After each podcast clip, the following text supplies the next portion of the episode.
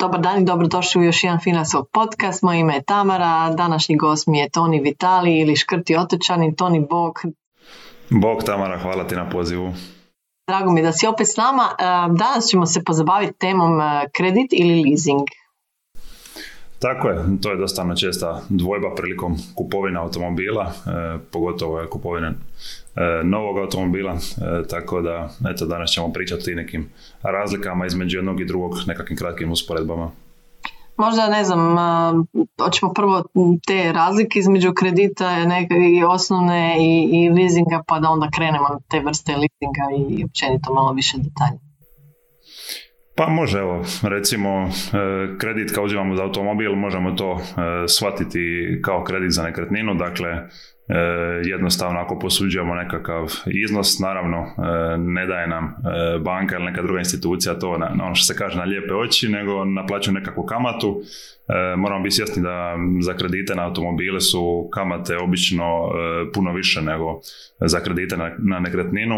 Iz jednostavnog razloga to predstavlja veći rizik toj instituciji koja nam daje kredit i teže im se naplatiti u slučaju nevraćanja duga. Tako da jednostavno moramo biti svjesni te kamate i ono što se kaže, ta kamata je kao i složena kamata investiranja, dakle ona radi protiv nas, tako da moramo biti svjesni je li tih 4, 5, 6 ili koliko posto, koliko je to zapravo na taj nekakav vremenski rok na koji smo taj kredit uzeli. Tako da to jednostavno moramo biti možda svjesni nekako tih ukupnih troškova, tu znaju biti nekakve druge naknade i tako dalje, tako da ono što se kaže na mala slova bitno je u svakom slučaju pročitati. Ali vlasništvo kod kredita je odmah znači na nama. Tako je. Za razliku od leasinga mi smo odmah vlasnici tog automobila. Kod leasinga to nije slučaj, dakle imamo dvije osnovne vrste leasinga, operativni i financijski leasing. Možda nekako najveća razlika između operativnog i financijskog leasinga ta činjenica da kod operativnog leasinga nismo vlasnici automobila, niti ćemo postati vlasnici automobila, nego onako jednostavno rečeno ko da ga unajmljujemo, ajmo tako nekako reći. Da. Tako rentamo, tako da znamo da to kompanija dosta često koriste taj operativni leasing, da je to nekako njima isplativo, da ulazi nekakve poslovne troškove, ali naravno mogu i fizičke osobe imati operativni leasing, dakle plaćamo nekakvu mjesečnu rentu, šta bismo rekli, da imamo pravo na korištenje automobila, ali završetkom ugovora automobil se vraća dakle instituciji koja nam je dala leasing.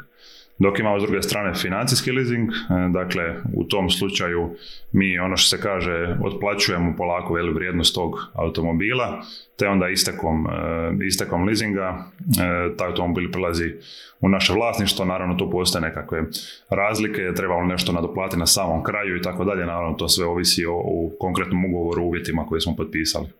Mm-hmm. Kako to izgleda porezno možda kad pričamo o kompaniji više? Pa evo, za kompanije taj financijski leasing je nešto porezno povoljniji, zato što on omogućuje taj jednokratan odbitak pretporeza, odmah kad se vozilo kupuje, te se u prve 2 godine umanjuje obveza poreza na dobit, tako da to je dosta bitno znati konkretno za kompanije. Dobro, znači kao čovjek koji ide kupovat, najvažnije stvari su znači da provjeri jednostavno koja je možda kamatna stopa u banci, kako bi to izgledalo s kreditom i u principu da ako mu ne smeta da je s nekakvom odgodom postaje vlasnik tog automobila, može biti da će mu leasing biti isplatljiviji. Tako je, ali opet to kažem, ovisi sve o tim nekakvim konkretnim uvjetima.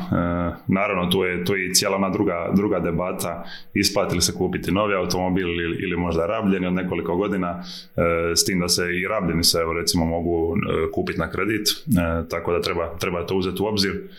Ja sam osobno više pobornik onoga ako se može da se kupuje rabljeni automobil u gotovini, ali mislim da je to malo nekako šira tema, pa ćemo o tome možda neki drugi put. Novi auto, mislim, u principu dobar, da to tako kažemo, izbor, jer uvijek kažemo, je baš sam nedavno snimala jedan podcast sa drugim Tonijem upravo o tome, jel, da ta prva vožnja je u stvari najskuplja vožnja i općenito ta amortizacija automobila na početku je zaista ogromna. Mi imamo nekoliko blogova na tu temu, pa je to, osim ako zaista želite da budete, jel, prvi vlasnik i da znate da apsolutno nije bio prije u tom autu, onda je to, pa to je jedan luksuz, jel, koji ako se želite priuštiti, onda si to priuštite, ali svakako probajte pogledati koliko su u stvari troškovi veći samim time da kupujete, znači, novi auto iz salona ili možda da kupite neki godinu, dva dana stariji auto.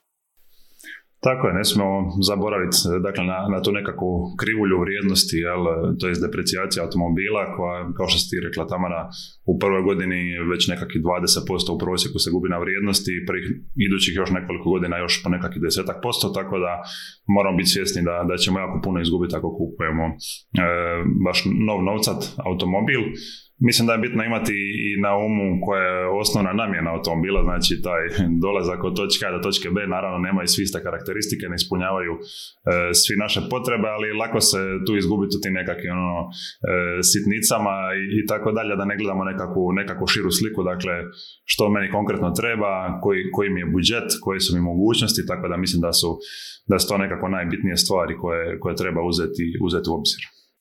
Da, vrlo često se tu više zabavljamo tom temom koje boje, ili što ima susjed i tako dalje, a možda malo manje tim važnim temama, u stvari da pogledamo koliki su troškovi i što to znači za naš kućni budžet, jer kao što smo rekli, zaista amortizacija auta je ogromna prvih par godina. Tu naravno uvijek moramo računati na sve ostalo, jel, kasko osiguranje, onda pa normalno osiguranje, pa sve troškove koji idu uz auto i to je zaista jedan veliki segment kad u kućanstvo dolazi novi auto ili još jedan, da kažemo, dodatni za obitelji koje imaju više članova i koje imaju tu potrebu, pa s te strane samo provjerite troškove i kako će to izgledati. Tako je, troškovi održavanja su također jedan vrlo, vrlo bitan faktor. Često u leasingu imamo već uključeno dosta veliki dio tih troškova održavanja. Naravno, opet, kažem, treba čitati ta mala slova što je točno uključeno, što nije i tako dalje. Da znamo ali koje su nam... obavezan kasko i sve ostalo, jer moraju oni se osigurati da, bez obzira na to kako mi vozimo, jel? Da. Tako je, tako da te cifre na kraju mogu ispasti nešto više nego što smo prvotno mislili kad uračunamo te neke druge stvari. A također mislim da je bitno i napomenuti da automobil nije samo, ono što sam rekao, sredstvo za doći do točke A, točke B, nego da to je često i statusni simbol, tako da moramo biti svjesni da zašto nešto plaćamo i koliko plaćamo, dakle to plaćamo za nekakav status i tako dalje, ili stvarno za naše potrebe. Ono što se kaže, naš investicijski portfelj niko ne može vidjeti, ako idemo u grad i sjednemo na kavu, jel, automobil mogu svi vidjeti, tako da u našem društvu, ja bih rekao da to još uvijek ko veliko broja građana ima nekakvu težinu. Sve ovisi o prioritetima, znači ovisno je li u garaži pa se ne vidi li parkirana, ali svakako je to jedna vrlo bitna, da to tako kažem, vrlo bitna stvar o kojoj treba razmisliti i pripremiti se na mnoge troškove koje dolaze sa dolaskom auta u kuću. Naravno, pisao sam ja i blog post na tu temu gdje sam možda malo više uspoređivao rabljene automobile i nove, ali uglavnom dosta tu ima troškova o kojima možda mladi ljudi koji još nisu posjedovali automobil niti ne razmišljaju, tako da prava slika se tek dobije kad imate auto nekoliko godina, pa dođe vam neočekivani popravak od nekoliko tisuća kuna iz vedra neba. To je jedan od razloga zašto je bitno imati tu nekakvu rezervu financijsku koju toliko pričamo. pa nove gume, pa ovo ono, i servisi, godišnji i sve ostalo. Ima tu dosta toga. U svakom slučaju informirajte se, evo, možete kod Tonija na blogu, mi smo isto radili seriju blogova na temu automobila i troškova. Svakako odvojite malo vremena i raspitajte se o možda i modelima, znači, koji vas interesiraju, usporedite cijene pa vidite što možete dobiti. Tako, eto, mislim da smo ok pokrili ovu temu. Da, ukoliko ćete imati pitanje, kao uvijek možete nam napisati, ili ako želite da obradimo neku drugu temu, javite nam se i drage volje ćemo vas poslušati i napraviti neki podcast na tu temu. Toni, hvala ti za danas i vidimo se uskoro. Hvala Tamara, pozdrav. Bog.